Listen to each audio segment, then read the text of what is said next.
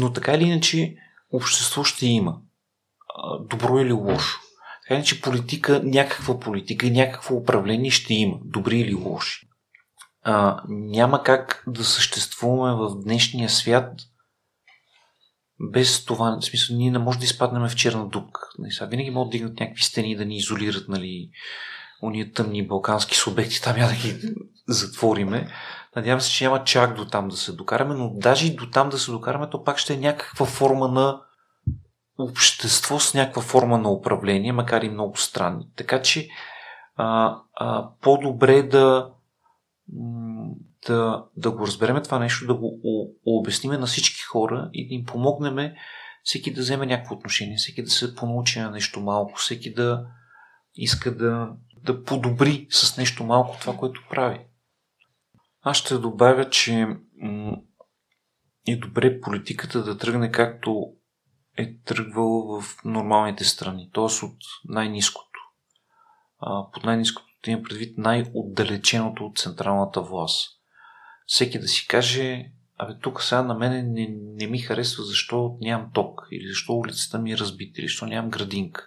И да тръгне да види защо няма градинка. Няма градинка, защото местната власт е лоша, защото законите са такива, защото нещо друго.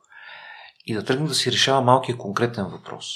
Нали, да остави глобалната политика, защото това е част от приема на, на, на, на, на част от българските политици да ни вкарат в глобални разправи, от които никой не разбира. Първо, второ, не може да направи нищо по темата, но трето си губи изумително много време. А, нали, като, като разговора на маса, какво правим с Северна Македония, разговора на маса, а, в спора Байден, Путин, ти на коя страна си? Най-вероятно Байден и Путин са доста притеснени. Всеки един от нас на маса тук в България на какво мнение сме по тази тема. А, но местната управа, малкото кметче, малки общински съвет, много силно ще са притеснени, ако група хора кажат искаме градинка и не ни интересува как ще я направите. Ако трябва, дайте, направете законодателна инициатива да промените закона.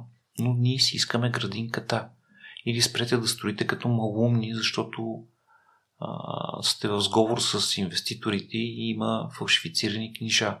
Или накажете тези, които пилят гуми тук и застрашават живот. Или нещо такова. Политиката така тръгва. Политиката не, не, не тръгва с Байден и Путин.